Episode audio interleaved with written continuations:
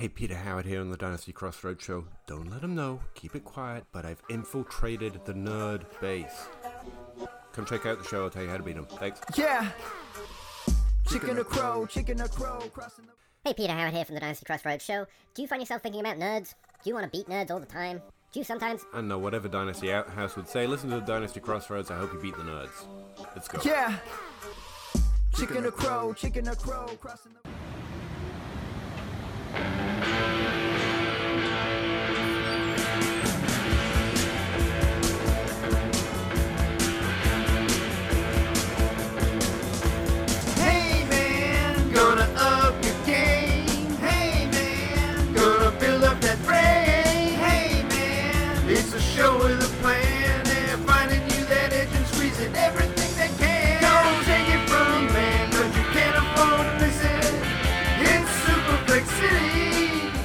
Are now entering Superflex City population, all the QBs, all the Superflex content, and all of you Superflexers.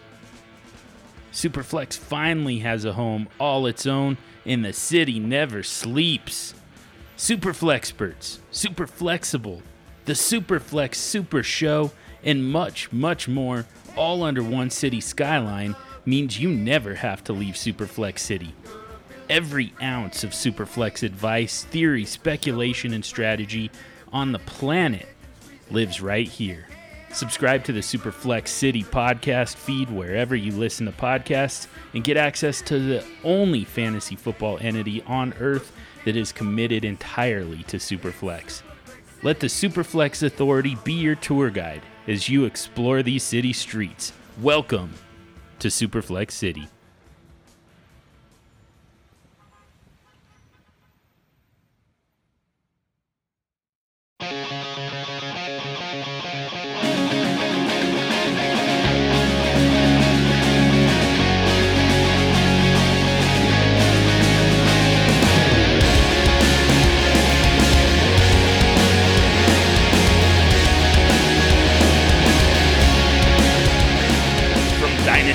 DynastyLeagueFootball.com and a DLF family, a podcast roaming the streets of Superflex City. It's me, it's me, it's that OSFD, and this is the Superflex Super Show.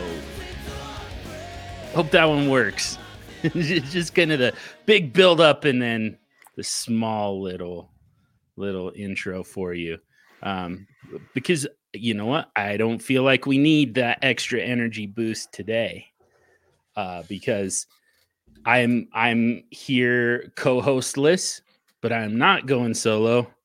Brought back one of my one of my friends and one of my all-time favorite guests, Jordan McNamara at McNamara Dynasty.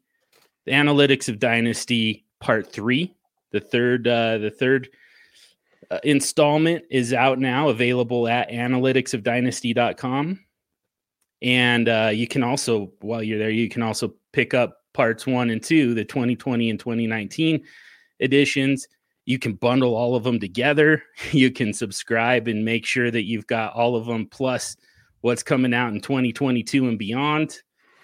Man, they're like it, it, it's all happening, Jordan. it's it's all it's all there and uh, I think everybody's just kind of uh, ev- everybody's curious what you've got for us this year. Do you have any uh, any highlights to hit on for us?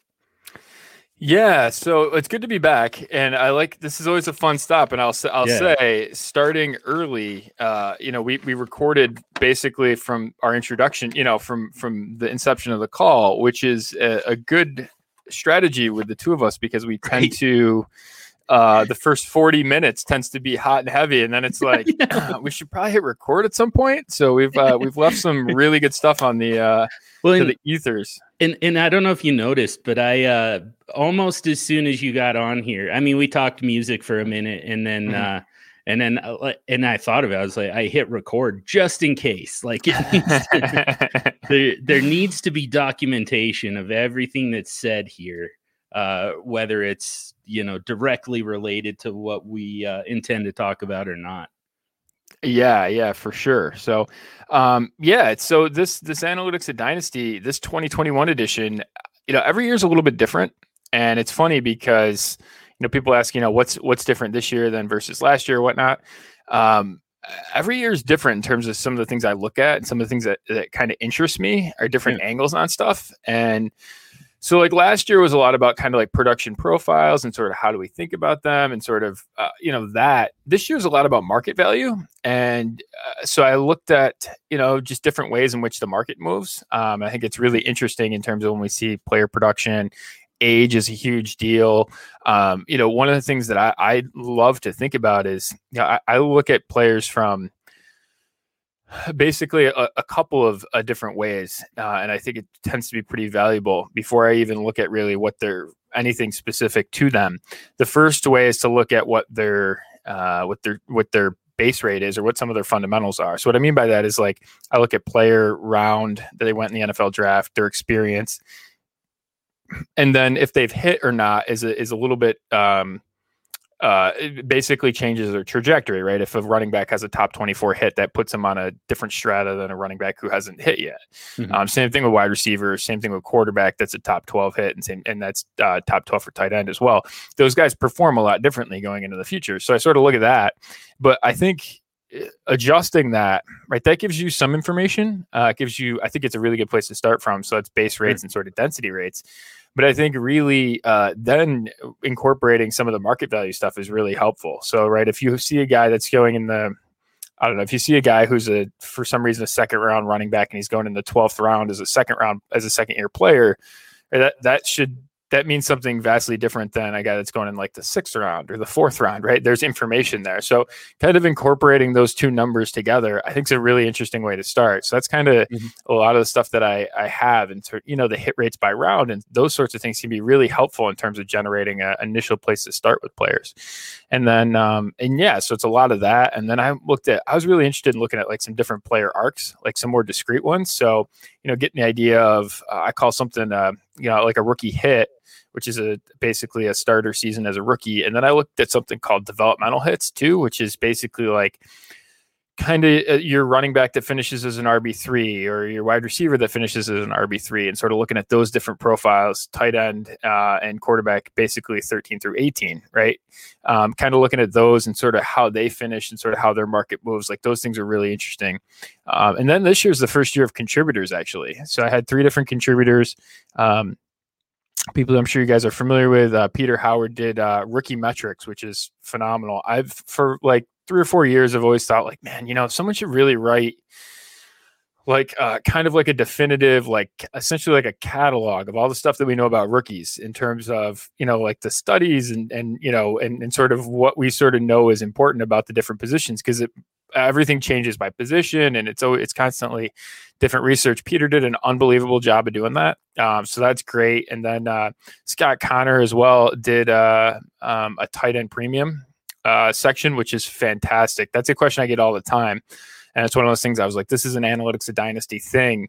Um, you know, Scott, I was talking to Scott and he's like, yeah, I'll, I'll and sort of he volunteered it. It was great. And then, uh, you know, the way he looked at it, it was some really, really um, important information in terms of how you think about it strategically, which is great. And then, um, yeah, and then my co-host over at Footballguys, Chad Parsons, also wrote something on roster retention rates, which is uh, really, I think, uh, it's fantastic because one of the things that I tend to see over and over again is people play for kind of the wrong window. So people will play dynasty in like a really long term window on the back end of your roster, and that's kind of a bad idea. And historically, that sort of backs up because the the only about you know the, the roster retention rate isn't as high as we think it is right we play this long-term game but you know if 12 to 14 guys in a in a uh, 25 man league a 25 man roster sort of survive a year like that's a pretty high number right? So uh, whether or not they're traded or caught or you know retire anything like that.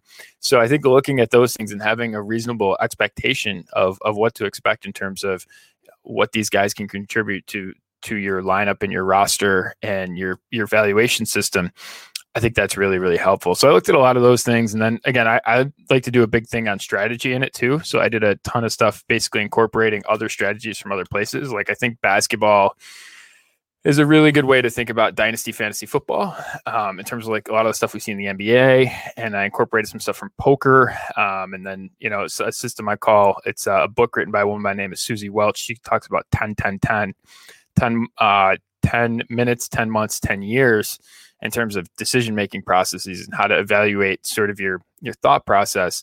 Uh, I sort of transitioned it into two two two for dynasty. So two uh, two weeks, two months, two years, basically kind of your short, medium, and long term. How those different things should influence your team. So yeah, and then I got a whole bunch of other stuff. I mean, I could keep going down the table of contents, but um, but yeah, I mean, you can. It's it's all new this year. It's all different, and it sort of builds on the old stuff, but isn't just an update of it, which is kind of fun.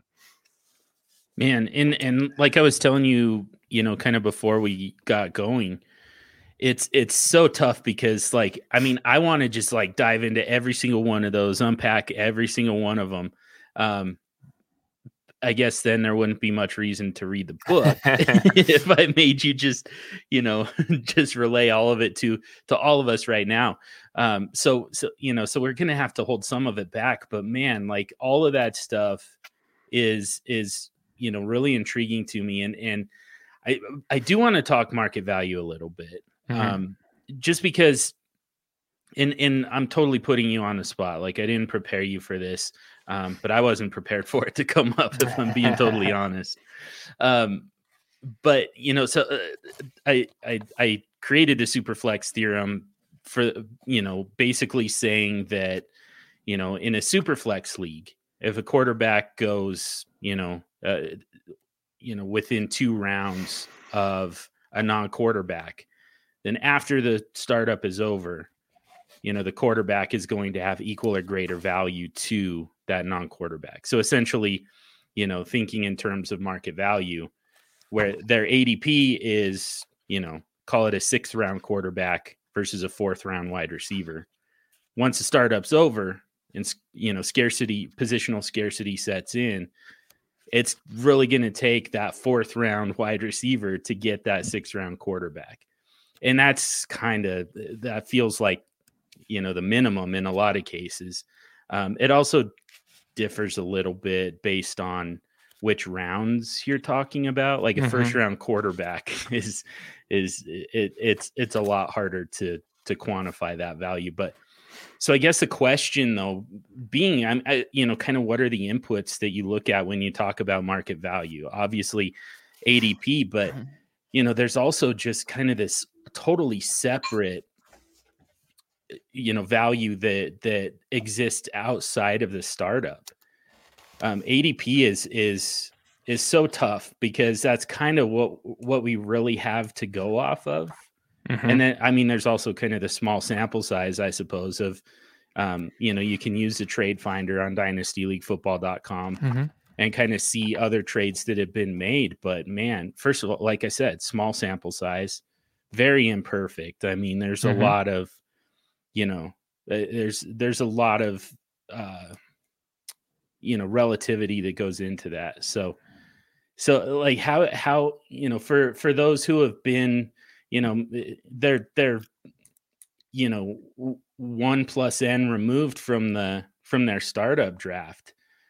You know how can they use adp what other tools can they use? You know things like that. How how do you get to a market value for somebody who's you know that far removed from the startup? Yeah, that's a good question. So one of the problems with sort of doing a historical study on market value and superflex is I don't really trust the data, um, and I don't yeah. trust it in a way that it's really tough to uh, get any sort of sample size after the fact. So what I mean by mm. that is like you can go back to maybe like 2016 and get some like Superflex startup data. Um, I I don't love it. The the rookie stuff I don't think is right. Um, some of the historic stuff, right? It doesn't it looks vastly different than than uh, either I remember it or B that it looks now. So right. it's kind of tough to do that. Um, and so more and more, like I can I think every year I could write something new on Superflex just because we'll have more more market data, which I think is super important. Um, I think generally speaking, um, I, I do.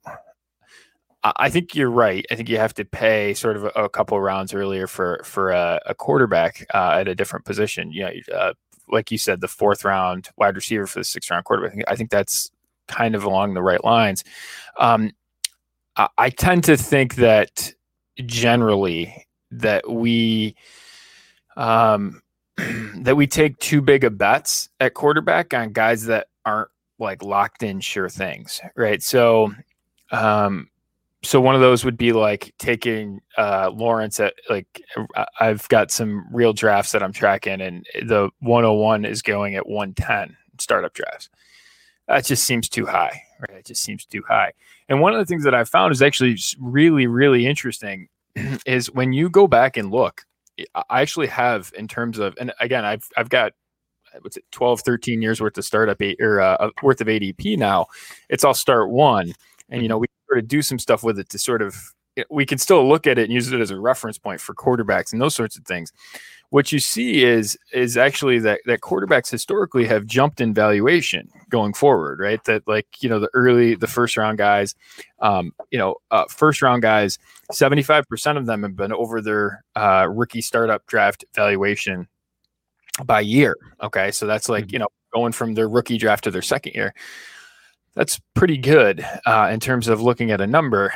I, Yeah. a couple of caveats on that, right? That is that looks much more like those quarterbacks being right. That's that's with an ADP and sort of start one looking like between 80 and 100 historically, right? So when you sort of get guys going up in the third round, I don't uh, I think that's the wrong take from it, right? Is that is that oh yeah, we can sort of take Lawrence at I don't know at, quarterback eight or whatever and take him you know really early, uh, you know in the you know if we were sort of to bump over to the the uh, startup you know the start one sort of valuation this would be maybe like a fifth or sixth round startup pick um and you could say like ah, like that see the problem with that is like you it's tough to go up from there right? I mean it's it's a lot tougher to to go up from you have to be excellent from a uh from a from a really early age. Whereas if you were to sort of wait and take someone like for example last year herbert right that's he was much more going in the range where you see those quarterbacks actually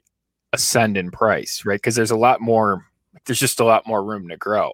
Um, so that's one of the things that i think if you're going to kind of play the volume the value game i tend to not worry about it just because i think we're really bad at predicting it.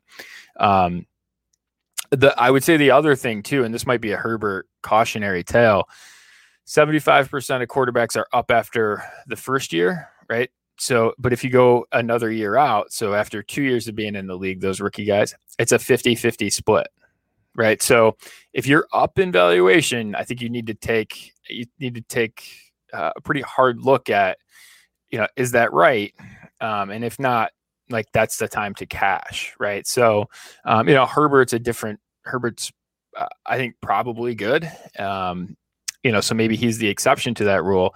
But some of these other guys too you know you look at guys like jalen hurts right? The, the odds that those guys are up in valuation isn't that high right? So you're already sort of collecting a profit over the over the initial cost right? I think that's a, a thing you need to evaluate. The other thing too is i think you need to um yeah I, I would much rather make a quarterback prove it to me Mhm. than get in too early, right? And the NFL teams do this all the time, and this is like you they got to stop. Uh, you know, a lot of Dallas took a, a lot of flack for not getting a deal done with Dak. I actually think it was kind of brilliant because if you sort of wait another year, like he's not going anywhere. You get you can tag him again, right? Like he's not he's not walking out the door, except if he's bad, right? Like at, at which point you just saved yourself a hundred million dollars, right? Yeah. you just saved yourself the albatross that is uh, Carson Wentz. You saved yourself the problem that is Jared Goff, right? You just saved yourself that. When you sort of look at these guys, and we we overestimate how many of these guys are going to be true long term difference makers. I went back and I looked basically from like 2010 and up through 2000 and I think it was 18 that I looked. Uh, it was like 30 quarterbacks that went in the first round. Nine of them well, seven of them had been um, extended, right? Had sort of gotten that long term franchise quarterback extension. Two more are sort of on that track, and that would be uh, Josh Allen and Lamar Jackson. I didn't include Kyler Murray or Baker in this calculus just because I'm. It was uh, I didn't include Kyler's and year and Baker. I'm not certain on right. So um, you know, so basically that's nine. At, so again, assuming that Allen and, and Lamar are those guys, that's nine out of 30, Yeah. which is a really low number. And then when you sort of break those down and look at them, right? Again, we'll take out Lamar Jackson and Josh Allen because we don't know how they did on their super on their on their extension. Uh, one of them is Carson Wentz. The other one is Jared Goff, right? And all of a sudden you're like, man, you know, like this is a lot, like this is a lot tougher of a situation than we thought, right? Like this isn't quite good. I think Cam Newton was one of them. I mean, when you sort of uh, Andrew Luck was one, but again, like how how do we sort of grade that, right? So just the idea that these guys are sort of locked in long term, I think, is kind of a cautionary thing, um, and and maybe we kind of overdo it in terms of you know I would much rather sort of take the certain the the guy we know a lot about, kind of like if you're dating someone, right? Like you don't want to marry someone on a first date, kind of what it feels like we do with some of these quarterbacks. Uh, wait, you know, have them meet the family, you know, take them take them on a vacation, see how that goes, you know, like let's see let's see how things go when it's not good, you know? I mean like you know, Share a bathroom. or share bathroom, right? Move in together, right? Like all those things, you know. Let's see, let's see them when they're sick, right? Or you know, like let's do all these things. Let's live through through a pandemic, you know. All these all these things that you could sort of do to get to know someone. I think those are all things that you should kind of think about and use in your quarterback evaluation. Man the pandemic thing like that's that's extreme in the way that justin herbert is kind of has been extreme for us like Yeah, because the the tough part with justin herbert was you know first of all so he was i and i don't even i don't even have the adp in front of me at the moment but i'm guessing somewhere in the like s- as a startup probably somewhere around like the 12th 13th round um, in uh, t- in 2020 and then and it, you know and, and the idea was we've got three quarterbacks here what are the odds that all three of them hit and we know Burrow's going to hit because he's first overall. He just had this monster college season. We know Tua's going to hit. We've been on him for several years. So Herbert's kind of kind of the odd man out. So we were buying him. We're getting him well, well below his ceiling, if we're being Mhm. honest. Just kind of assuming the worst for Herbert. And then it turns out that he's the best of the three, at least, you know, in terms of the the season that he that they had as a rookie. But now you have to get him in the first round of a startup, and you're buying him at his absolute ceiling. So, and and I mean, odds are, at least you know, this is just my guess, but odds are he's going to drop again if he doesn't if he doesn't have a similar season in 2021. Which, I mean, most likely scenario, honestly, is he probably doesn't. Like, there's probably some regression coming from that you know so like it, it it's it's going to be very volatile it's going to be very unstable and it feels like that's and and it kind of it also sounds like what you're saying is that that's what happens with these younger quarterbacks like it starts off just kind of very unstable it like is there a point though where they just kind of settle in and where you can just kind of trust uh, like you said, you you know you've collected enough information. Now I can I can I can kind of trust this guy at his ADP that he's just going to kind of hang out in that range for a while. yeah. I mean, I, I, so I don't care much about a player's value. Mhm. Uh, and that might seem like kind of like a shock statement. I'm not necessarily worried about trying to preserve a player's long-term valuation. Yeah. Uh, most of the time, right? If I'm if I'm I don't want to grab a falling knife in the first round of a startup draft, right? That's but I don't necessarily on the flip side of that, I, I don't really try and make an attractive roster, right? Because I think there's inefficiencies in the ros in in the game that we play that I want to exploit. And if I'm the reason that they're inefficient is is because they're unattractive to other people.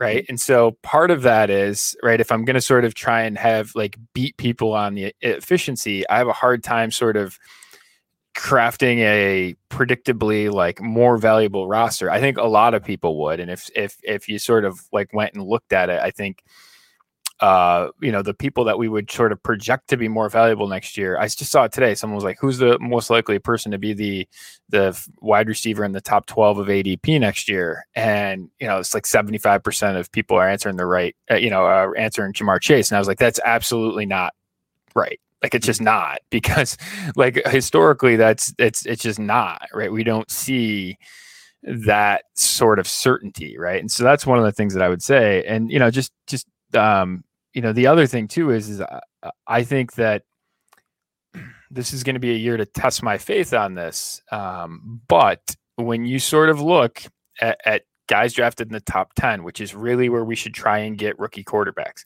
Mhm. Um, you know, the odds that someone hits for multiple, you know, for for multiple hits out of that group is like a coin flip. Really? Yes. And and that's the thing that people like sort of get you know, it's it's the odds that someone posts two top 12 seasons in there is about is about 50%. Hmm. Um and so that's you know that's not certain right that is anything but it And that's but that's still better than than most draft capitals though, right? Is it- there's like most of them are, are even worse than that. Like like you get later in the first round into the second and third. Yeah. Oh, yeah. Yeah. Yeah. Yeah. And and actually, it's interesting because like first round guys that aren't in the top ten almost look exactly the same as second round. Like you could sort of make that one Hmm. big tier, Yeah. um, which is interesting. Um, uh, but yeah, it, so the other fascinating thing that I've found with with guys in the top ten is if you sort of just take them as a as a group and say, all right, well, like, all right, this is the we know this is the you know quote the the good group. How do we sort of sort it from there? And the two things that I thought uh, that I found are not predictive, right? So things that don't predict future success of that group Mhm. is rookie ADP and the order in which you went in the actual draft, right? So if you went one, compare that to someone that went eight or whatever, right? Like both of those things are not predictive, right? They don't have statistical significance when trying to sort out those things Hmm. uh, in terms of trying to measure multiple or trying to measure hit hit rate in the future. Yeah. So so that is uh, to me that is a hey we don't do a really good job of evaluating these guys and that that's not to knock on the dynasty community in general NFL teams don't do a particularly good job of evaluating Right. these things. Right? It's a really tough thing to do, and you know you can sort of look at metrics, and the joke is, you know, well, if someone could just write the, uh, you know, write the the theory that sort of explains quarterbacks, right? Like it probably would have already been written. They, we would know that, right? If it was a solvable problem, people have spent hundreds of millions of dollars trying to draft quarterbacks. Someone would have figured it out already. Um, but it's just it's really tough. And so, like when you sort of look at those things, like you know, who would have thought a couple years ago that Josh Allen would be the most expensive quarterback from that draft class? Zero percent of the people. Yeah. and so, I, I mean, and again, so then then it comes back to a lot of like, if you if you sort of look at that class and you're like, all right, I'm going to take Baker at 101 or you know top three rookie pick or whatever, or I can take Josh Allen at you know 206 right? Like the clear right answer is Josh Allen at 206, right? Because if you're sort of going with the fact that, hey, we can't predict these things that well, let's sort of treat them as random, we'll take the cheaper ones, right? That's kind of like a lot of what I've found is is pretty successful. And when you can do two of those at the price of one, it's it's a really interesting thing. The question is, is this year is this the year to do it? Right? How much do I believe that that's true? Right? Is it is it a small sample size thing? Is that a um, you know, is it is it just draft bad classes? Is that something that we should do this year? Um, you know, I have questions about Trevor Lawrence. Um, I have questions about Trevor Lawrence's ceiling. Mhm. Um, and because if you look and sort of compare the ceilings in college of him to the other guys, right, he comes out not that high. Uh, he comes out with a really high floor, but you know, can you sort of capture that floor at a much cheaper price, right? Because I think that that probably is true you know? So um, it's really interesting about how you sort of go about implementing that because you can take something that i think is a much surer bet uh, that ha- for a floor um, and probably get some ceiling on you know to get another uh, quarterback that can be a high ceiling player along with that and it's a really interesting thing. I mean what's the what's the move down from lawrence to stafford? Mhm. and then what you know what's that cost right? Is that a is that something in the mid first where you can take another shot at quarterback i mean that's that's a really interesting concept to me so that's all stuff i'm trying to explore and i, I haven't sort of made a rookie draft plan yet but that's something from the book that i just keep i keep thinking about and sort of keeps giving me caution in my head that that's also something that this entire this entire game desperately needs like some kind of clarity on that. And like I kind of I think I want to get to rookie picks here. I could keep talking, you know, the the like market value as a concept with you, but um uh, we we also need to talk to people, you know, where they're at right now. And rookie picks is that's that's kind of the big one. That's the big mystery. Like here's how it feels to me. And and I'm curious, you know, just kind of how you value them, um, how you how you how you use them, how you maximize their pick value. But to me, you know, it feels like rookie picks feel like a hot potato, essentially. Like the the whole goal, and and I like my my point being that I think that this is probably just kind of an overall, you know, flaw in our in our collective process a little bit, but you know, if it feels like the whole goal is to just like acquire these rookie picks um, because they're going to continue to, you know, increase in value up until the NFL draft. And then, but then it feel from there, they just kind of tank. Like once you put an actual name to them, you know, give it a, give it a, give it a name, give it a team, give it a life. Like all of a sudden, like it just, it just tanks and you don't want to be the one holding that pick you know when when the time comes to actually make the pick. Like the the the suboptimal thing to do is to make a rookie pick. That's that's how it feels. Um in in i mean we see twitter polls of these you know these trades of like should i you know should i give give up matthew stafford for 112 should i you know um you know even better players than that going for you know 106 107 stuff like that. And and it, it just and this is every year. I mean, the, the rookie fever just uh, just makes people delirious. Um, but it, like I said, it feels like the whole goal is to, you know, acquire these rookie picks, hold them a little bit longer, and then trade them before you actually have to make the pick. You don't want to get stuck with the pick. And I'm curious, like, if you found some way to kind of hack that for people a bit, like a way to, um, a, a way to work around that beyond, you know, simply just, you know, trade away the picks because their value is, you know, they're they're overvalued. Um, yeah. So generally speaking, I, I don't. Um, I think generally speaking, picks are undervalued. Now, I, there's a lot of Really? caveats that come with that. Yeah. Yeah. Um, there's a lot of caveats that come with that, and it you sort of need the nuance of it to understand why. Mhm. Um, generally speaking, especially future rookie picks, right? So like 2022 picks right now, almost 2022 picks at almost up at till any point, like through probably October. Yeah. Because a couple, because there's a, a a number of things that happen. Number one, if you're taking a future rookie pick, uh, you should treat it as random. Okay, It- Right. because there is so much that happens, and it's it's very difficult to sort of predict the future right now about what's going to happen next year. You should treat it as random. Yep. Too many people say, "Oh, it's going to be a late first, right?" Like we should Yeah. go back and recheck that, check those because I bet there's a zero correlation between the two of them, right? It's Yeah. it's just very very difficult to I just Sort of- think I ignore it when people tell me, yeah, it's likely to be a an, an early first. Right. I, it's just not. yeah. I don't. I don't. Yeah. Yeah. It's no. Uh, so knowing that it's random, uh, the other thing in that is right. So in, in what you'll see is people vastly overestimate their their strength of their own first round pick. So I did a study a couple years ago. It was like just asking people, "Hey, what's your odds to win a, win a league?" Right. And I could have done it through hundreds of leagues and gotten the same result, but it was something to the effect of like it was. Uh, uh, like 2.8 times more likely to win the league than they were. So I think it was like 20, you know, the, the, the 20 of the of the 12 teams, it was like 22.6 percent or something like that.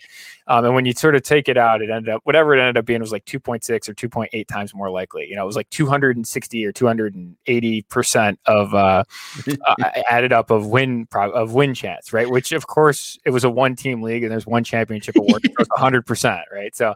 Um, which is just you know people are overestimating that so that's valuable to know right because a that the pick's a lot more random and people are valuing their picks a lot later than than they will likely fall right Yeah. so that's So that's one thing. Um, and even when you say it picks like later, right? If if you lose in the first round of, you know, I had a team that was absolutely dominant, right? The best team in the league by a pretty wide margin.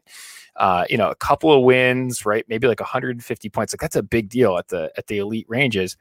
I, I I put up like a 185 spot, right, which is for the scoring format is like outstanding, and I lost, right. So my pick instead of it being 112, it ended up being like one. I think it was 110. I ended up winning, but that's a pretty big difference in terms of how you're valuing that, right? Mhm. Um, and so, and there's a lot more random than we think about how the outcomes of playoffs are hmm. going to be. Those are the things too. So, so when we sort of look at that, the picks are a lot more random than we sort of put these hard things. You know, people say, "Oh, it's going to be a late 2023 pick." I'm like, no, it's not. It's not gonna be that. no way Um, of knowing. You don't even know if you'll be in the league in 2023. Cor- Stop correct. being right. an asshole about this. right right so so that's the the two you know the the things there and so when you but the other thing is so when you sort of accept that a pick's random when you actually randomize the picks it's not between 106 and 107 which would be the the middle of a round it's at 105 because the the high end picks right the the weight that you give the picks isn't equal right because the value of having 101 is a and the difference between 101 and 102 is a lot greater than the difference between 111 and 112. Go back to mm-hmm. the Barkley year, right? Go back to the Zeke year, right? All of those things show up in terms of their production and their value, right? There's there's a huge upside in having a random shot. Uh, you know, I did this and I detailed this in the book. I took a random shot at a future first for Damien Williams two years ago. And within like three months, the person was rebuilding. That pick's 101, and it's a two quarterback league. I mean that that is a massive windfall, right? That is a massive windfall that I have now, just because I took a random shot a couple years out. Um, so that's one of the things I, think that picks are generally undervalued in that sense. And the question is, is sort of how do you right? If they're undervalued from a uh, from a perception perspective, um, I generally think too that that picks are uh, undervalued in the uh, when you sort of just look at the production of them um, you know, you can do that different ways, right? I think if you put the right strategy to the picks, that they you can sort of extract even more value. If you put the wrong strategy to them, you you don't, right? You you you uh, make them look a lot worse than they are, right? People overdraft wide receivers all the time, right? Um, that's a classic one. Um, and so that's really i think you get the you get the the odds of the pick where it's going to be and then you kind of have to figure out what to do with it um you know and, and so making suboptimal bets will only crush that right? So um so that's generally the thing that i think where people get themselves in trouble is having the the wrong expectation for the picks. Mhm. um and so for me i just try to look at say hey give me productive profiles right? And if i get productive profiles i kind of know that they that they might rise in valuation but i don't really care about like what i'm going to be able to trade in the future. Like if you know if we're going to say like hey maybe half my roster's up half my roster's down something like that. Um it's going to be, you know, I will have trade candidates. I'm just not going to be able to predict in the future which ones they're going to be. I just keep taking good profiles, ones that I think are going to be uh, uh, are going to be productive, and sort of go from there.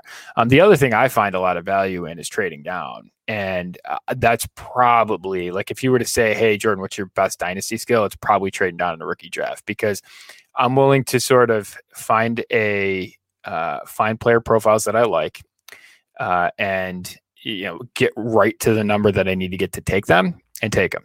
Mhm. And and I don't care about like I'll leverage it up. Like I'll I'll I'll you know have a huge share of of picks or a huge share of a player. I don't have any problems with that because I think that the upside a player offers you um, is much more important than the downside of missing on the pick. Uh, so you know, for example, AJ Dillon and Brandon Aiyuk were a couple of guys that I was really on just because their profiles at their costs were just outrageous. And so I said, you know, I can leverage these up, get you know 40 50% uh, roster you know them on rosters and you know take those bets because at those prices those are really good bets and so you know doing that right? So i tend to be uh, and again if you sort of are willing to play the patience game on people trade down and get a future pick. Again you're sort of taking the the easiest way to hit on picks is to have a have more of them and b have them be higher right? So if you can sort of take those random shots you sort of have that built-in upside as well. So those are just some of the things that i do. Um, and generally you know uh, this is all sort of laid out in the book. I think you have to take good profiles right and you have to we have to stop taking bad profiles um, and if we can take and a lot of that is just being sure on things, right? People talk with a lot of certainty about things that we have very little control over and very little ability to predict into the future. And sort of appreciating those two things and be willing to take multiple bets instead of one, or you know, thinking about those things. That's why the Lawrence thing's really compelling this year. I, I can't say for certain about how I'm actually going to go on this, but I've got multiple 101s, and I'm like, like I, I kind of know like here's the historical play is this the play is this the playbook we want to execute right and sort of how do we do that because there is so much opportunity there on both sides Yeah, man, and it gets so tough when you know people start talking about you've got generational talent here at your disposal, and you're still like, yeah, but it like so. This is this is the first time you and I talked. We you know you kind of asked me about. um uh, you know, I, I had mentioned that I'm a business owner and that I Mhm. use some of my strategies in business.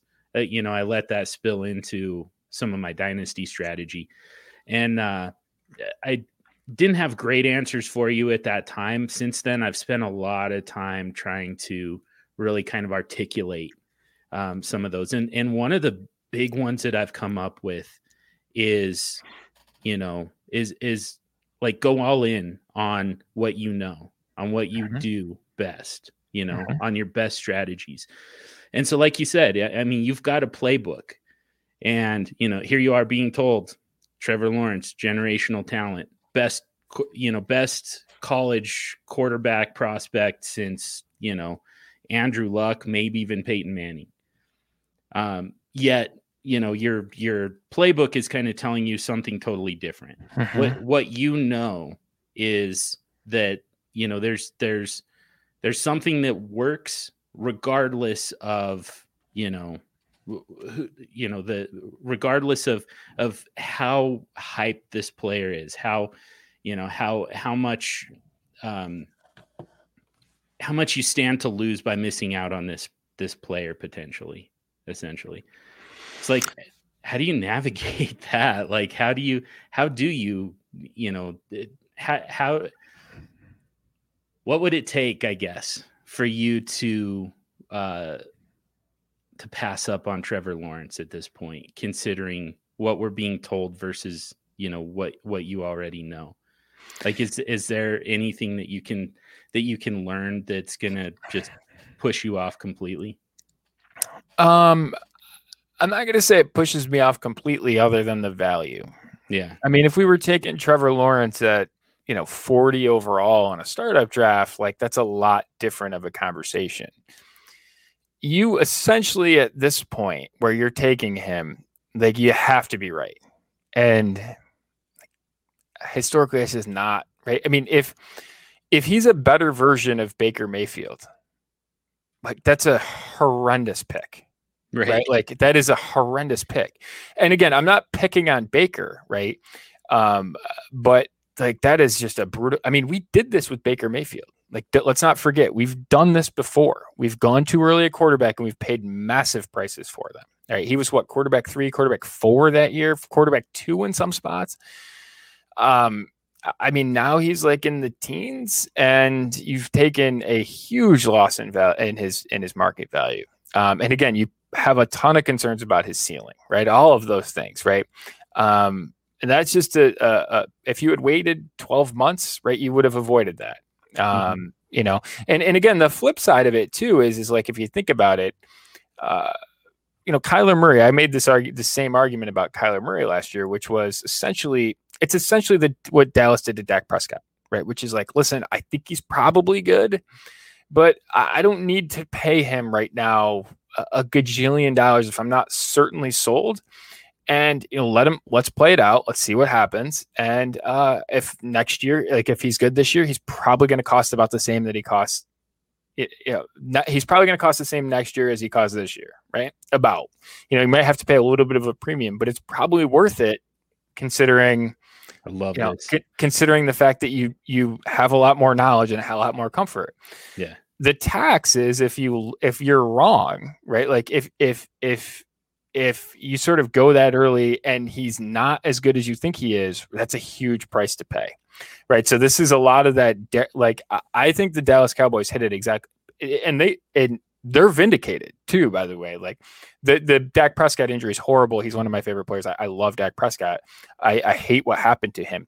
Like he was probably like going to be in the MVP conversation. Not probably. He definitely was in the MVP conversation. He was absolutely on pace to to Oh, yeah. win an MVP. Uh, if he would have, is a different story. But but I mean that's the level of what he was playing at. Mhm. Dallas was Dallas like now knows that right? They know what that ceiling is. They know that he you know th- and they've had a lot of time to evaluate him. They sort of know. Um you know wouldn't and you just look at the teams that go too early in the NFL right? I mean it's that it's that same list right? It's Goff it's Wentz um you know it's it's uh it's all of those guys right? And so i just you know when you look at the rest of the list like the guys that have hit up there that they've done the long-term contracts with Watson's hit right? That's that's a that's a success to given the extension to even though he I don't think he's played a snap on it yet. Uh Mahomes is I think absolutely a success even though I'm not sure he's played a um you know we'll see how that the whole contract looks. Both of those guys are still early in that window. Uh Luck, Cam and Sam Bradford. Uh you know, I don't think uh I don't I mean maybe maybe Watson or Mahomes is going to the to the Hall of Fame, but uh, there were all dips in those guys' valuations at some point. You know what I mean? So I just, I, I you know, even the long term guys, it just, you know, Stafford, and, and to be fair, Stafford's one of my favorite quarterbacks. He was Mahomes before Mahomes, right? Like he was sort of this guy. Again, he didn't win a Super Bowl, he didn't win an MVP, all of those things, but he was the gaudy guy at like 23 years old. Sort of how do we look at him now, right? It's probably undervalued, right? Yeah. So I just I think you know when we sort of see these things, we have to be because sometimes perception can can vary. Um, that's really the concern that I have, and I would be, um, you know, I will much rather wait a year, and and then have to pay a premium to wait a year, right? Especially a quarterback, you know, um, uh, because the the the hit rate's not that high. The the one hit wonder rate's really high as the one hit wonder factor is is definitely a thing, and you're probably not like if Kyler Murray was going as quarterback two last year, you kind of knew you were never going to pay more than that for him, right? Like Right. Mahomes is probably going to be the quarterback one for like he should. You could probably write it in pen for the next five years and feel comfortable doing that. Um, uh, you're just not going to get really dinged at the top end of that. Yeah, you lose a year of production, but you get that if you're playing dynasty for the right long term reasons, you're not going to take that huge loss in market value. So that's really the thing with me. I'd much rather take, you know, like if I'm looking at 101 or the, the decisions between 101 or Dak Prescott, like the, that decision's very easy. That is not a hard decision, right? That is absolutely Dak Prescott. If it's 101 or Deshaun Watson, like it's not a hard decision. That's absolutely Deshaun Watson. Just because you you kind of know they're the real deal. Um, and is there theoretically more ceiling there? Maybe, but there's a whole lot lower of a floor as well. Yeah. And and man, I love that. By the way, it, like I think that that can be really really helpful to people if they if they really like let that let that sink in because I can confirm I'm I'm, I'm running six uh, ADP Superflex startup ADP drafts mock drafts right now for dynastyleaguefootball.com. Every single one of them. This is so this is the first month where we have rookie players included, and then um, later on I'm going to start some with rookie picks included. Um, but right now, all six of them, Trevor Lawrence went, you know, end of the first, early second, which like there's a little bit of room for him to move up. But I mean, he's he has to have the type of season that Justin Herbert just had to move up from where he's at. And Justin Herbert just had a season that no rookie quarterback has ever had. So, like, what are the odds of that actually happening? So, yeah, I mean, essentially, you know what what we're hearing here is, you know, it, the just because Trevor Lawrence, again, we're being told generational talent, he's going to be just as available to you next year as he is this year. Like roughly the same cost. And the fact that it takes, you know, very like top end, well known, um, and and established veteran players to get to 101 tells you that, you know, because it, you know, we always say quarterbacks are cheapest in the draft. And that's not just the startup. That's that includes a rookie draft as well. But in this particular case, I mean, Trevor Lawrence is cheap to whoever earned 101. For everybody else, it's damn expensive. The fact that you have to give up that that player, you know, that caliber of player to get 101 to get Trevor Lawrence. And the, I mean, there's really no, you know, there's there's there's no real return on that. You know, that it, it, at least from a trade value standpoint. Yeah, and there's a whole lot of floor, right? And there's a whole lot Yeah. of floor production too. Because, like I said, I mean, I, I don't, and I, I'm horrible at ranking players, right? Like I, I, I, it's, it's very difficult for me to rank players because they don't occur on a linear scale, right? Like there's, there's ranges, right? And then there's how do you value those ranges? Yeah. like there might be a range of yeah, he's he's Baker Mayfield, right? There might be a range that he's Darnold, right? There might be I don't know five percent that he's Darnold, I don't know fifteen percent that he's Mayfield, you know, and you sort of gradually go up. You sort of have to think about those things, right? I mean, and and it's not, you know, does he have to be? And I mean, even Herbert, like Herbert was phenomenal rookie year, should all the accolades and everything. Mhm. Uh, uh, it's not top 10 quarterback production, right? In terms of like some of the EPA and some, you know, some of the advanced metrics and stuff like, uh, eh, you know, it's not elite quarterback yet. Right. Yeah. And so we sort of go, and I mean, a guy that's just, eh, you just compare that to a guy that's like chronically underrated, like Kirk Cousins.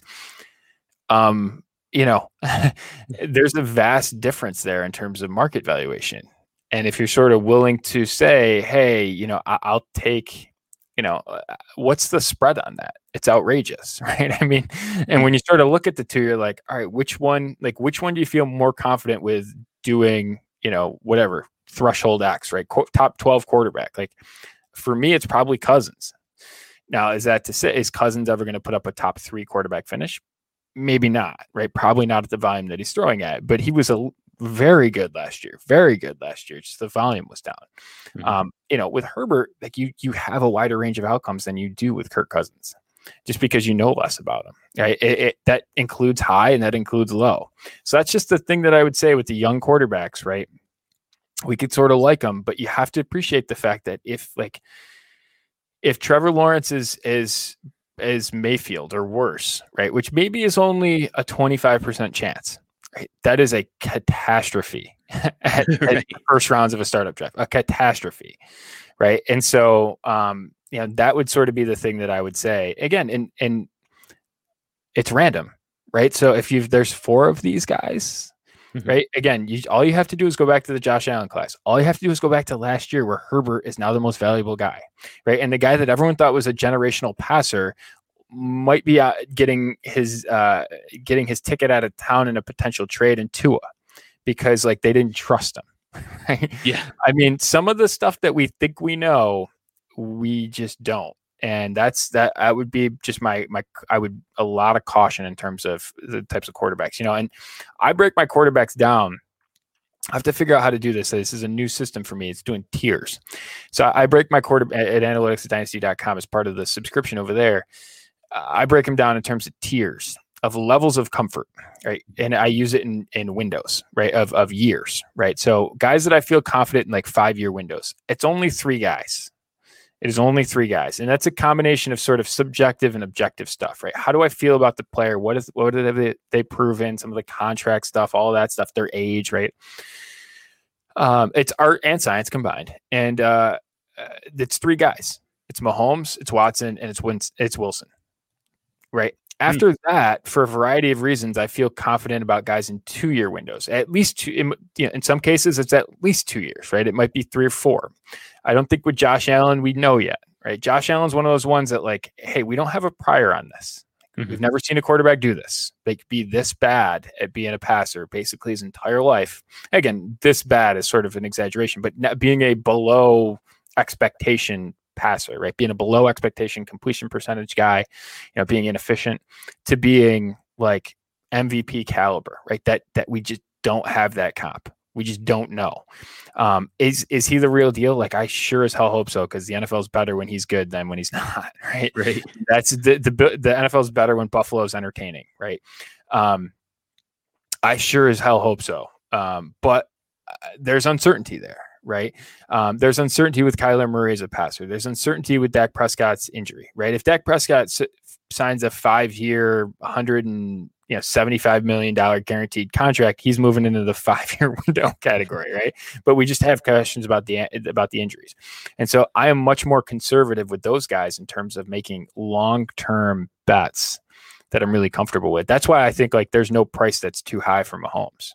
Like Mhm. almost invariably, like when you make a trade, like I made a trade for Mahomes relatively recently, and and it was kind of like I was having some conversation with some subscribers about it, and I was like, I would have paid more.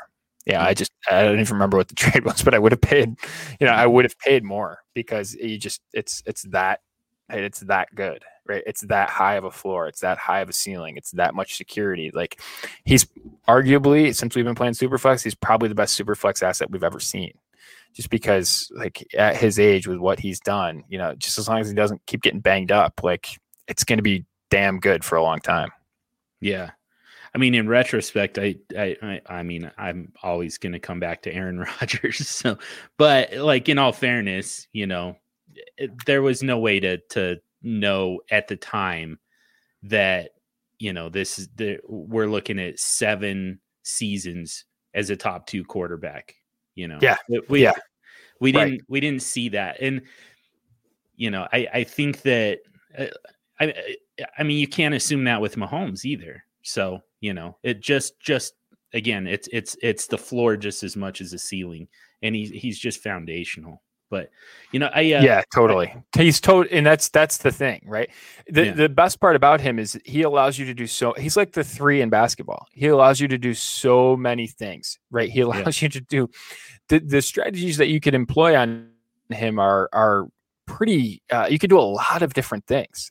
Right, you could sort of play a hey, we're going to sort of double up. Right, in the league that I traded for him, I sacrificed some value and I I added him to Josh Allen right? So it's Yeah. it's I have him and Josh Allen, right? If that's successful, like that's very. Di- I mean, that is like that that is a sixty point, like uh, you know, a fifty to sixty points a week as kind of a threshold. I mean, Mhm. that's tough to look at an opponent Right. every week. and so even, you know, and so and that that cures a lot of problems, right? That it cures a lot of that it cures a lot of rookie misses. That cures a lot of you know, it gives you a lot of flexibility. And plus Yeah. it allows you to do the right thing, right? So if I have a mid first, like I can take a quarterback, right? I can sort of do what's the right process, right? Which is whether it's you know just take the best player and then I'm dealing from strength, right? And then I'm dealing from hey, if I ever wanted to trade Mahomes, I sort of know you know what I could get, and it allows me to sort of develop guys in the right way. Um, you know, I'm usually not a trade up and startup drafts guy, but I think Patrick Mahomes is that level of he's just that different, right? He's just you know we the Rodgers thing was before we really started to play Superflex in mass. Um, but if we sort of knew, right? If if you knew again, you're going back, but if you sort of in that prime, you sort of saw a couple of those years out of out of Rodgers, like you, there's nothing you wouldn't pay for that, right? Right. I mean, even if you went back, like you could, you you would, yeah, I would absolutely take that, right? And and even now, like he's now he's undervalued, right? And that's a lot of. It's funny because we keep trying to pick these ascending guys, and a lot of times it's just the guys that are old faithful, right? I mean, it's it's the Rodgers, it's the it's the Brady's. Uh, again, he's his value is a little bit different. It's a different conversation, but you know, people were ragging on Rodgers coming into the season, and I was just like, it's just his touchdown rate. Like, if his touchdown rate rebounds, he's going to be fine. And lo and behold, that's what it did. And you know, it's not sustainable for sure what it was this year. But if you sort of look at it, the past couple of years it was down, and now you know you average in this year. You take the last three years, and it's right at what his career averages. Voila, you know what I mean? Like that stuff happens, and and that's a lot of that's random. Yeah. Yeah, exactly. And and you know, it it, he's he's closer he was closer in 2020 to, you know, what he's going to be going forward than, you know, than he was in in 2019, but like I so I I kind of have to uh I think that every time I talk to you, I kind of have you know i obviously like plenty of takeaways but like some of them end up actually being kind of tent poles um adjustments to uh, you know to the to the qbx strategy to the superflex flywheel and i think that one of them is going to be uh, now like I, uh, like this is it, this uh, this isn't meant to be earth shattering. This isn't meant to be, you know, you you you messed up like we're just now we're changing everything with the strategy or anything like that. But I do think like what you've kind of convinced me of. I already had Pat Mahomes ranked, you know, number one overall in Superflex, the number one asset in Superflex. He's in his own tier for me, in fact. Like he's even ahead of, you know, Watson and Murray and Allen and the and and Prescott and those guys. He's in his own tier. Mhm. But I think that like we can we can kind of take this a step farther and say, you know, quarterback extreme strategy where it, it, it's it doesn't have to be as extreme if you're starting off 101 with Pat Mahomes. If you're in that situation, because the big thing with QBX, it's it's it's quarterbacks early, it's quarterback often. We're talking like, you know, minimum of five quarterbacks. And uh, but if you have Pat Mahomes, like the the the big reason to do it for me, it's it's it's less about the trade value. That's the piece that people love to hear is the return that you could get when trading a quarterback. Uh, but for me, like the the the bigger reason to do it is the ability to stream quarterbacks within your roster.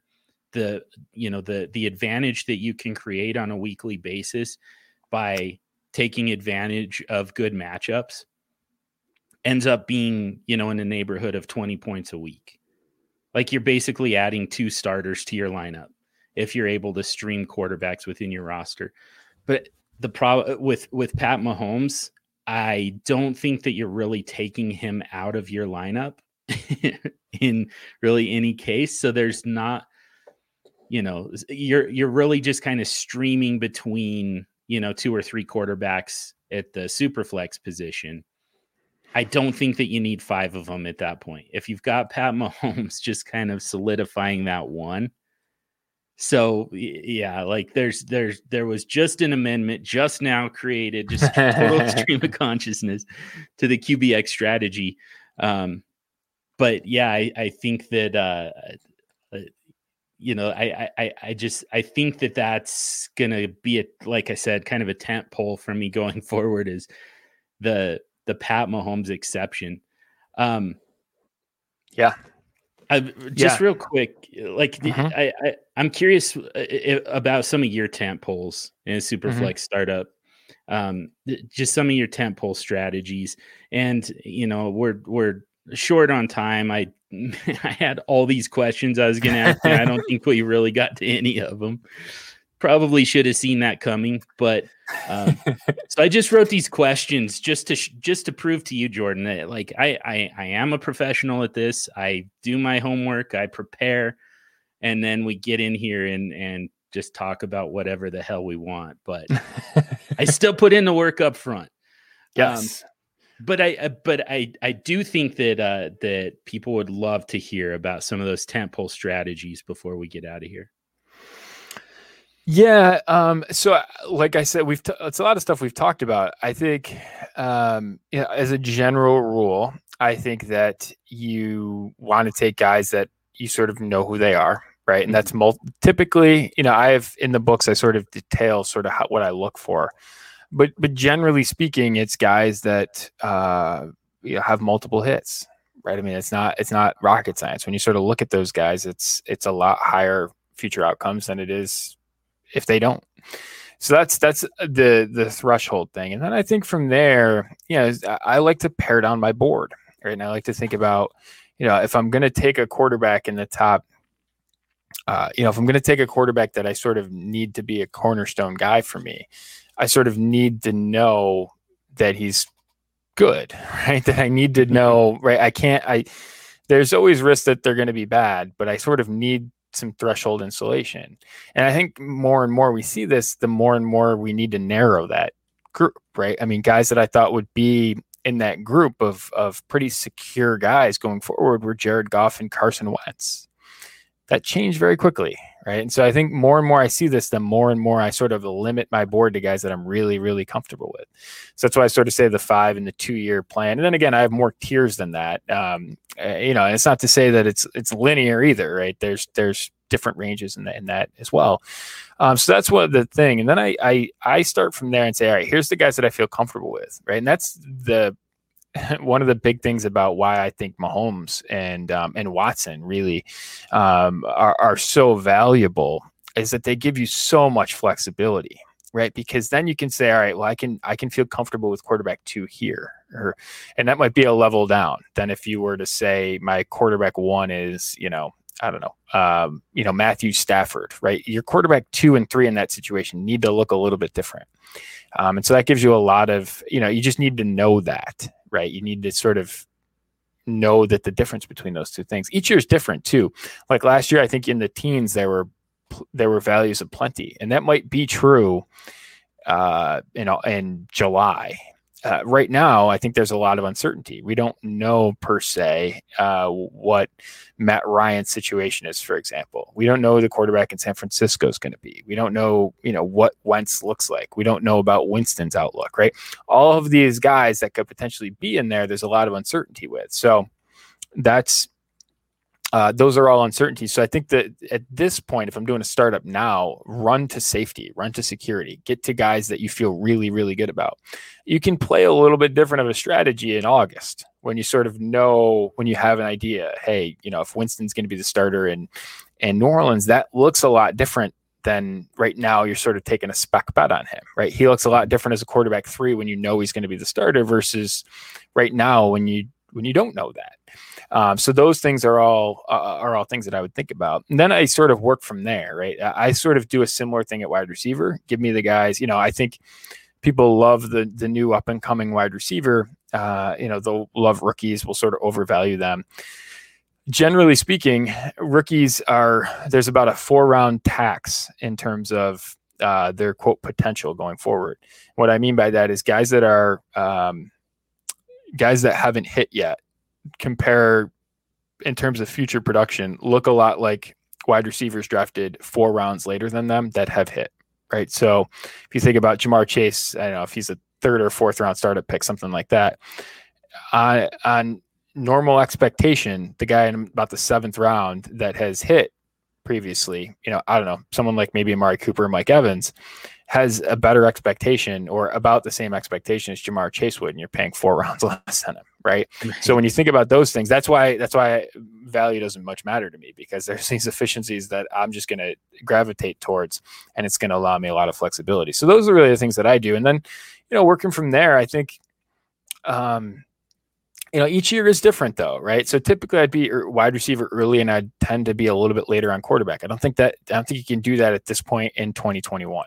Mm-hmm. Um, I think you kind of have to go if you. I think you kind of have to go early at quarterback to get at least one, and then you can take multiple shots later. Um, and I'm I'm sort of I'm fine doing that. You know, I'm fine taking a lot of shots. I mean, I think, you know, I think Winston's a is a, a guy to take a shot on, right? In where he's going because the upside's really high. I think Wentz, you know, as much as this pains me to say, me is probably undervalued. Um, you know, Goff is probably undervalued you know, talk about a guy that's probably in a two year window. It's probably Jared Goff. Mm-hmm. Um, and that's people aren't necessarily that attracted to it. Um, and we could talk about that trade too, which was fascinating. But uh, but all of these things, right? I tend to sort of look at. I think generally speaking, it can come back to taking good profiles at good prices, right? Because nice. you we, we, tend to take a lot of bad profiles at too expensive prices, right? Mm-hmm. Um, and sort of look for guys that that have good profiles at good prices. And that's really that's really that's kind of sums up my strategy. And sort of i think the key is to know what the good profile is and then know what the right price is right? And so um, you know and we see this right? Like this isn't you know the dj moore where dj moore is going wide receiver one. Well now we sort of see hey his his ceiling is a little bit lower than we thought. And now he's, you know, in the teens. You're like, okay, well, that's a really good price for him. Yeah. You know what I mean? Like he's there's probably a middle there that we're sort of overcorrecting for. Clyde Edwards-Helaire is another one. Market's probably overcorrected on his profile. It probably has. And we sort of look at that, it's really lucrative. So I was sort of underneath where he was. I haven't really much moved on my opinion of him and now right. all of a sudden I'm on the buy side of him, right? Yeah. And it's like, okay, like I just I just traded for him today, and it was like, okay, like uh, uh, David Montgomery. David Montgomery did. You couldn't have much expected more of what he's done to start his career than what he has done. right? Which is a top 24 finish and a top, I think he top 10, I think it was top eight, six, something like that. He finished this year. You couldn't have uh, like the the the percentage of guys that do that uh, from his pedigree is very very low, right? So he was a, I mean, he's probably in the top 20 percent of, if not higher than that, of of round three running backs, and yet his price is falling. I mean, to me, that's like, okay, again, I was below market on him as a rookie. And now all of a sudden I'm the pro David Montgomery guy, and nothing has really much changed other than him being better than we thought he was going to be. I don't get it. You know what I mean? So a lot of those things happen. And I just think, you know, finding those good profiles and the, the prices are always are, are are there, right? There's inefficiencies to constantly exploit. And I think being selective at the price points is, is really the key. So that's really me. I don't have a super everyone's like, "What's analytics of dynasty?" I was like, "Ah, it's it's you know efficiency. It's players at profiles. I mean, it's it, that's really what it is." Yeah. If you've got a minute, we we could talk about Stafford and Goff. I'd Um, love to talk about Stafford and Goff. Let's let's do it because I you know I had to do an immediate rankings update, um, and and it was a little difficult, um, and and I think that people you know people have kind of gone back and forth on Matthew Stafford. Um, that one's a, a little less important, although I I do I do want to get to it a little bit because um, you know I kind of tweeted about my rankings update and um, at one point you snuck in there and just said hashtag QB wins. so uh, that's that's something that I want to get your thoughts on. But you know, eh, because I I think that part of what was driving his value at the time was the notion that now he's going to a better NFL team, and um, which you know, first first of all, I don't think necessarily needs to uh, have any have all that much to do with fantasy production. Um, but I am curious about your thoughts on that. But you know, the the other problem for me was, you know, j- from an NFL standpoint, I don't. I, I'm curious how many, you know, how many more wins Matthew Stafford is worth than Jared Goff, and that's where the deal, you know, got kind of confusing for me um, I, Jared Goff's been winning there. like he's Mhm. he's he's led them to the playoffs three of the last four years. He got them to the Super Bowl. It you know it it's not. I I don't I don't see what Matthew Stafford brings that gets you that much closer to a championship than what Jared Goff was already doing.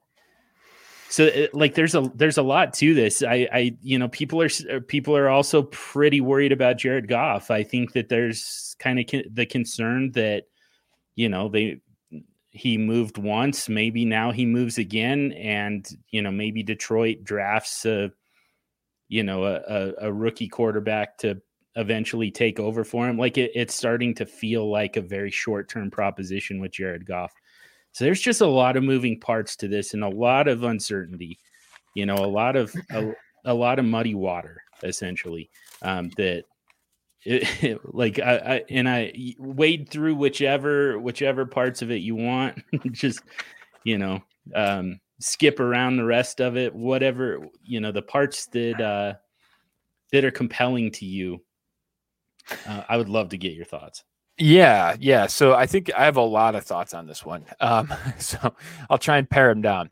Um, over the past, basically since Go- since uh, McVay has been with the Rams, Yeah. uh, from a statistical perspective, just an NFL statistical perspective, and the easiest way to look at this is expected points added, which tells you, you know, basically how many uh, points you can expect from a quarterback's play, essentially, and completion percentage over expectation. So that's basically do you complete more passes than you're expected to based on sort of difficulty of throws, right? Boiling it down to essentially two numbers. Um, basically, the two the best two numbers that you can use to evaluate NFL quarterback play. They're exactly the same. Okay, they are the, literally uh, Matthew Stafford is one uh, one thousandth of a point better in the composite ranking in those two um, than Goff is. They're exactly the same. Uh, they are exactly the same in terms of uh, success rate, forty-seven point eight percent. They are exactly the same in uh, EPA, which is expected at, expected points added per play. They're uh, two thousandths of a point difference, so 0.136 for Stafford, 0.138 for Goff. And then expected completion percentage is slightly uh, ahead for Stafford, ahead of Goff. Um, so that's essentially they're the same player, uh, is statistically. I think when you sort of think about that for a second, that there's one critical fact in there that's that weighs in those numbers for Goff and not for Stafford, which is Sean McVay. Right. And all of the the options that McVay uh, should give to Stafford that he never had in Detroit, which is a high efficiency offense that that can really add to what he does. And I think that there's plenty of arguments that you could say of, hey, there's limitations to, that that McVay thought there was limitations to Goff, which we know after the fact to be true. We don't know sort of how, precisely how they showed up in terms of how the offense ran, but we sort of know that he wasn't. Uh, he thought that there were limitations there based on everything that has happened. So there's probably stuff there that Stafford can unleash for them that has not been unleashed right? So I think when you sort of look at those things, if you just sort of uh, and and play action, by the way, is one of them. Stafford's a really good play action passer. They ran last year; it was like the 19th most play, most play action uh, attempts eh, eh, for Detroit, and it was top five for for the Rams. So just that alone is going to add a couple of uh, tenths of yards per attempt to Matt Stafford. That takes him from looking like somewhere in the you know the low teens to being a top 10 guy. Just that right? Just throwing more play action and assuming nothing else right in terms about the efficiency of any of the other stuff. So i do think there's plenty of upside there for for the rams and for stafford. For a, a trade you know for dynasty i think it's fascinating because uh, you're putting stafford into a better situation so it bumps his value. And i actually think it helps Goff perversely um, because with Goff we had questions you know this might have been early you know early january issues um, and these things can tend to move a little quickly but you know there was conversations that he was going to compete with john wolford as being the starting quarterback. I mean i don't think that was ever really realistic. Um, maybe that was more trade, you know, trying to influence trade values or something like that. But uh, I don't think that was ever really going to happen. But you sort of had this uncertainty with them, like, hey, there, there, there's questions there. Are they going to address it with a backup? Are they going to, you know, all these questions? I think now, when you sort of look at this trade, I think it's pretty clear to me that Detroit wants Jared Goff. And the reason I say that is, is when you look at the court, the trades that you've had for quarterbacks, uh, we talked about it from Mahomes in the NFL perspective. For or er, er, in the dynasty perspective for the NFL, a lot of times it costs like two to three first round picks to move up in in a trade to get a guy in the NFL draft. And again, if we're talking about like a 30% hit rate uh, in terms of some of those top 10 guys, those first round guys, the guys that are being moved up for, um, it's that's a really low hit rate. With Stafford, we have a really good idea of who he is. Outside of injury, like he's probably going to be successful. Is he going to be Patrick Mahomes? Probably not. But is he going to be Sam Darnold? Like that's probably not in his range of outcomes, assuming he's healthy. So you sort of are naturally bumping up your odds. Um, it'll cost you two to three first round picks to do that trade for a rookie right? To do it for a guy that you sort of know who it is. And those are like mid first a lot of times, right? That's the the hey, you had to move from 15 to you know, 2 or whatever it was for the Eagles, right? When you sort of look at these trades, it costs them three first round picks typically to move that that range. Mm-hmm. They spent two and uh what was I think a third round pick as well. And there's a there's a year discount on them, right? There's they're in the future. So the whole idea that the that the that the Lions took an extra first to get back off just is nonsense to me. Eh, I, I think that's highly unlikely because if if they were sort of going to go that route of hey we want to sort of uh you know we want these elite uh, an elite pick they would have just done a Carolina deal right like it, eh, to me, it really speaks to the fact that they are interested in Goff. You look, there's a relationship with the general manager there. I doubt that they address quarterback. I think they have plenty of other needs, and I think Goff's good enough to sort of uh, sustain them. There's there's not 32 the the messy little secret about all this stuff. There's not 32 franchise guys walking the face of the earth at any given time. There's just not, right? Not so there close. might be there might be 20 to 25, right? And then you can sort of bake in some other guys that you have questions about. Um, Goff's one of them, right? Like, and that doesn't seem particularly attractive to say, but Goff is one of them. Mm-hmm And so when you sort of look, I mean, the difference between Goff and Bridgewater, like absolutely give me Goff. You know, I just I think about all those things, and it's just like there's no way that that that that was what the math was on the Stafford deal, right? It, it costs two plus first to get a first round first round quarterback. Like if it costs you four first to do to get Deshaun Watson, you do that like tomorrow, right? Like if he became available and you could trade you know, eh, eh, the basically add two first to the Goff deal, to the Stafford deal, you do that like Mhm. tomorrow, right? You don't wait because the the impact of him and I mean the the track that he's on, all these guys, like it's really expensive to do it because it's the most important position in the in the sport. You pay it, right? And that's kind of what they did. Um, and I so I don't think at all that this is a Goff. Th- this isn't an Osweiler deal to me. This isn't a salary dump situation with Goff. This is a hey, we think that he can be the guy. Maybe we can resurrect some value there. He has a relationship. You know, they they know him because the GM was the GM for the Ram was a was a front office person for the Rams. Like they know what they're getting, and to me, that's not a salary dump. So I think it actually shores up his floor quite a bit, and it makes me feel pretty good about um, pretty good about Hockenson and Swift because you kind of know what you're going to get. We'll see what the rest of the receiving corps looks like, but I think that offense is going to look pretty interesting. Yeah, part of I th- I think part of what's scaring people off, like I, I I get it. It's hard to conceptualize what this is going to look like in August when we're here in February. Mhm. You know, but like we know that they're going to have professional wide receivers on the Detroit Lions. I know that we don't know who the who that's going to be, and in fact, like it sounds like the you know the salary that they're taking on with Goff is going to make it tougher to bring back Kenny Golladay, for instance. Um, Marvin Jones is also he's he's a free agent. He's you know he's gone. They're going to bring in somebody though, you know. So and and that's that's the thing that people have a hard time with is just looking at it right now and seeing. I mean, Quintez Cephus is kind of your wide receiver one right now, and Their wide receiver one. and so you know so when you when you think about drafting jared goff you know part of that package includes quintez cephus as your best wide receiver and, and well, i mean hockenson is your wide receiver one there by the way right at the Mhm. moment um, Right. and it's not going to stay that and way. Swift is too. yeah yeah Right. exactly yeah. yeah yeah. and it, and it's not going to stay that way. It's going it's going to get better, but um, yeah, I mean, you do have to you you have to you know speculate a little bit.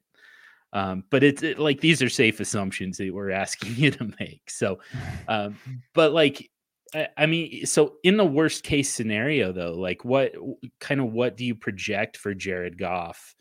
Um, you know, kind of what range? I uh, like I know that analytics loves him. We've talked we've talked about him uh, all three times that we've gotten together now, just because like that's what you want, right? Is is the start to the career that Jared Goff has had.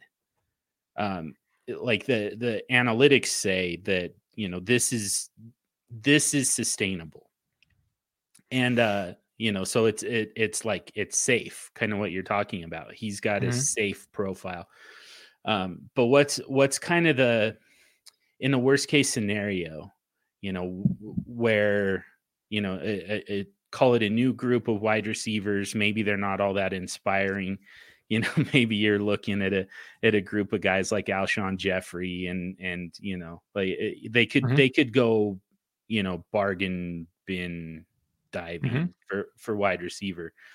Um, how much is that going to move the needle for you as far as you know projecting Jared Goff and saying you know this is this is still going to be a safe asset for Superflex, and just maybe just even in general, like does the how much does the group the weapons available to him how like how much does that move the needle um you know for for somebody who's just kind of been consistent all uh, you know all along Yeah, I think it's more of a floor play than a ceiling play, right? So I think you look pretty good in a couple year window, and then we'll reevaluate, right? I mean, that's. Uh, but I think if you're sort of looking over the next 24 months, like where is he right now in relation to where he is over the next 24 months? It's.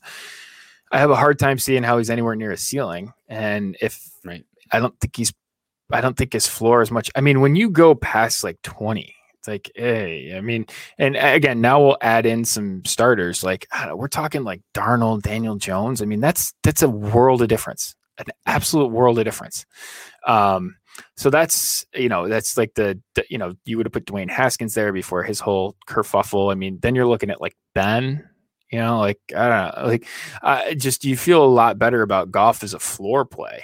Uh, Yeah. To me, I mean, that's again, and that's I think, I think it matters what you're trying to do, right? And so people ask me like, "Hey, what do you think about this trade?" And I'll be like, "Well, what are you trying to accomplish with Goff? I think if you're trying to accomplish a guy you feel good about in a couple year window is like a quarterback two range, fine, book it. Right? It's cheap. If you're looking for a guy that's going to crack a top six finish, eh, probably probably not right that's probably not what we're expecting but do we expect something like along the lines of like andy dalton with a little bit more like that, Mhm. that kind of sounds about like what you might expect right? That he kind of has that uh, it's a little bit different in terms of pedigree but he kind of looks a little bit like andy dalton's career looked uh, in terms of his fantasy um, you know his his fantasy successes. So uh, yeah i mean i mean he's got multiple hits on his on his resume and he's not that old right and so when you sort of look at that like i think there's value there um, and, and the other thing i'd say too about them is hey you know like you do have some interesting like swift and hockenson are i think are difference makers at their position and then you say okay well there's problems at receiver sure but i mean uh, let's look to that A- Anthony Lynn again. He didn't call plays, but he was the head coach uh, for for the the Chargers. They had a top ten passing offense every year he was there. And when you sort of say like, "Wow, that's not really his perception," like he was this run heavy guy, like, nope, they were the you know, and he was Herbert's coach. I mean, so so I mean, I would say that like, hey, it's this it's this horrible drop off. Like it is a like anything from McVay is a drop off. yes, but I don't think that the floor is this catastrophe that I think some people are making it out to be. I don't think he's a salary dump. I think he's a starting quarterback probably the next couple of years. Again, do they draft someone next year? Um, you know, maybe. Uh, I doubt that they're going to do it this year. Just be my inclination. I don't think that's what they're going to do.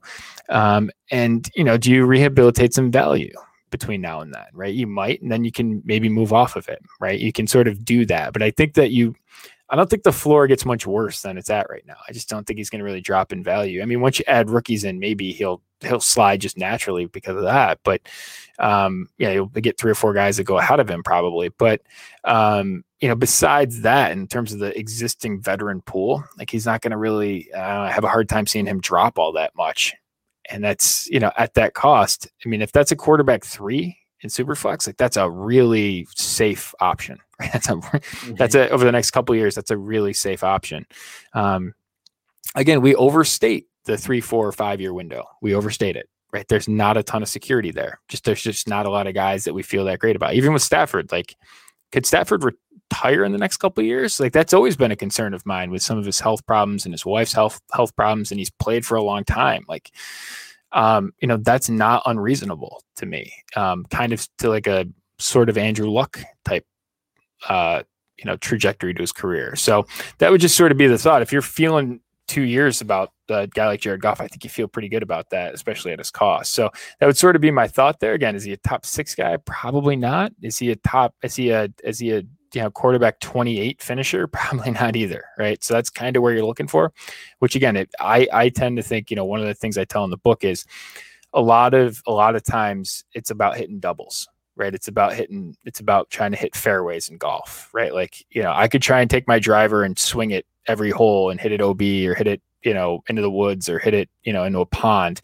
But if I hit my three wood out in the middle of the fairway, like, yeah, I might be giving up some distance, but I'm also not dropping four times off the tee and hitting three there. You know what I mean? There's a good chance that my third shot, if I hit three wood, there's a good chance my third shot is going to be up somewhere near around the green.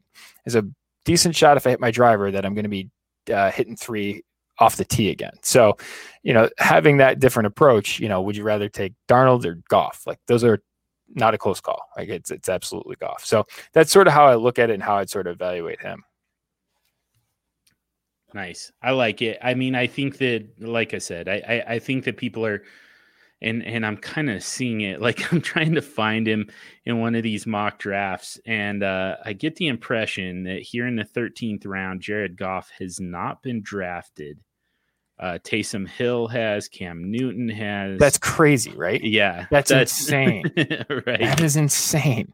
Again, Jimmy I like Garoppolo Taysom Hill. has- Yeah, again, like Garoppolo hasn't sniffed any anything that that Goff has done. He Yeah. hasn't sniffed it. Like, uh, I mean, Taysom, like, and I actually like Taysom Hill. Like, when you look at the numbers, it's not horrible. Um, it's not as bad as some people make it out to be. Um, and if you sort of were to, you can, I think there's strategies there that you can, you can sort of employ with him that, that, you know, certain stacking situations that are really high upside. But, um, you know, that is a, that's insane.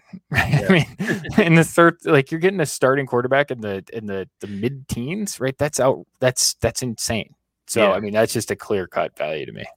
Yeah, I think ultimately his ADP is going to end up somewhere around like the eighth round. But that, I mean, uh, that still sounds pretty low. That's like Derek Carr territory. That's you know, um, Daniel Jones territory. And and again, like I, yeah, give me Goff over those guys. Um, but yeah, I, I think that uh, that that therapy session a little bit, letting giving people that sense of security with Jared Goff um, is uh, is vitally important, and I think the ADP kind of kind of plays that out. But that's the type of thing, uh, uh, you know, the the the the logic behind it, the reasoning behind that, that and so much more you get from analytics of Dynasty. And I know, Jordan, like I haven't read the book yet, I haven't bought the book yet, so um, I I couldn't possibly do it justice. So before we get out of here, I'm to let you tee it up and and um, you know tell us tell us what's in the book, how to get our hands on the book, uh, well our eyes on the book. We're not we're not doing we're not doing hard copies anymore. It's 20 yeah my folks. there's yeah there's no uh it's weird. My book events no one comes to because they say social distancing. You're just just like signing people's tablet screens yeah yeah. They're like damn it yeah when when the whole social isolation thing came you know social distancing came in i was like i've been preparing my entire life for this moment. Um uh yeah so you can go to analyticsofdynasty.com um it's it's on sale there. Um and uh yeah it's uh 39.99 you can go ahead and get the book uh and um yeah, it's it's it's all you know. It's a lot of stuff we talked about. It's a lot about decision making, right? It's a lot about framing decisions, right? Having, I mean, having the right expectation on on a draft pick, right? In terms, make it really easy to tra- dra- uh, draft Jared Goff in the 14th round of a startup draft. Right? I mean, that's those are the things that are. I mean, uh, sometimes it's just sometimes there's a low hanging fruit, and that's a classic example of it. Um, you know, and sort and thinking about those things, thinking about profiles, right? Thinking how value moves, right? Thinking about should we care about it, right? If if Jared Goff is never more expensive than he is right now, is that a bad thing, right? Mm-hmm. Um, I mean, that's that's a that's totally divorced from how usable is in your starting lineup. So that would be something that I sort of delve into in the book about why that's probably a mistake and in a lot of the strategic decisions that we make.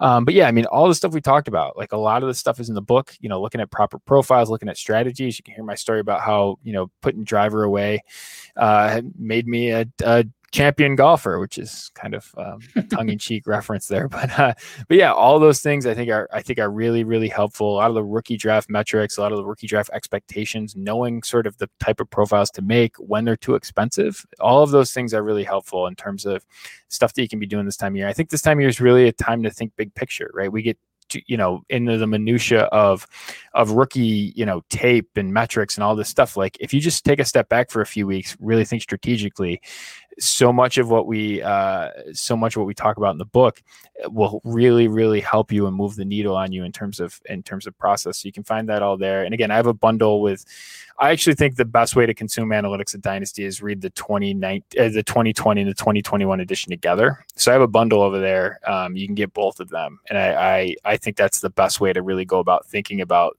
you know it, it in total because they look at kind of two, two different spheres of of thinking on it and they they work i think really really well together so yeah you can find all that and then if you know if you're looking for more dynasty content i have um uh dynasty daily podcast that i do at um as a part of my membership to my site analytics of dynasty so you can find all that over at analyticsofdynasty.com I've got metrics, tiers, all that stuff going on over there. So, yeah, analytics analyticsdynasty.com. If you have questions, you can feel free to hit me on Twitter at McNamara Dynasty.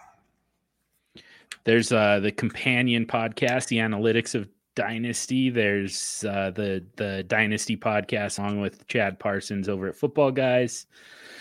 You're a busy man, and uh, I have, I'm just glad that uh, that we found the time in uh in your crazy ass schedule. Thank God for that. Maybe maybe this pan this pandemic ended up being a mixed blessing so that there was a little bit of time to get together with you, Jordan. But yeah, we need to do it more often.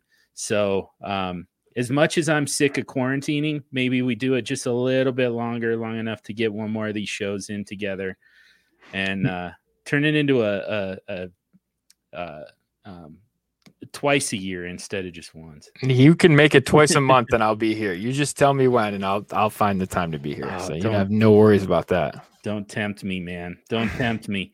Yeah, we will. We'll, I mean, it doesn't even have to be for a podcast. Like, I just enjoy getting together and chatting with you about whatever comes up. So, We'll sell tickets to a Zoom. You and I have a Zoom, and we'll sell tickets to it. exactly. yeah, that's the thing. Like I said, we, at the top, we do have to record. We have to make sure that that it doesn't just get lost forever.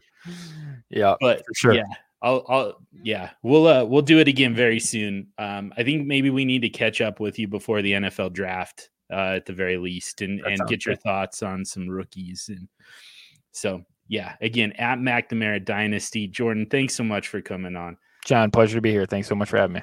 Always, always my pleasure. Let's wrap it up there for the week. Subscribe to the podcast if you haven't already. Subscribe to the DLF Family of Podcasts mega feed. Uh, subscribe to Superflex City. Get all the great content that we've got coming from Superflex City, not just from the Super Show, but Super Flexible, Super Flexperts, Snake in the Draft, and all the new podcasts that we've been creating uh, from commissioner stuff, trades, Superflex trades. Um, uh, what is it? The, the value of variant or the variance of value. There you go. Uh, so many new new podcasts coming out every single week on that feed so check that out as well. Um, but do us a favor though. Once you subscribe to the super show uh, rate and review it help us to get out to more people and touch on more topics that are useful to you our super friends uh, get at us on twitter at superflex show but even better just come to me individually as Superflex dude. I'm a million times better at checking that one. Uh, I can, uh, you know, retweet trade polls for you and answer questions in DMs, whatever you got. But yeah, uh, just, uh, just, just come to me individually. We've got it, the Super Show account. I have no idea why at this point. Um, just, just, yeah, let's just talk one on one instead. Uh, this episode is dedicated in loving memory to James the Brain Catullus. Thank you to DLF for the platform. Thank you to Heart and Soul Radio for the music. And above all else, thank you for listening. And until next week, stay sexy and super flexy.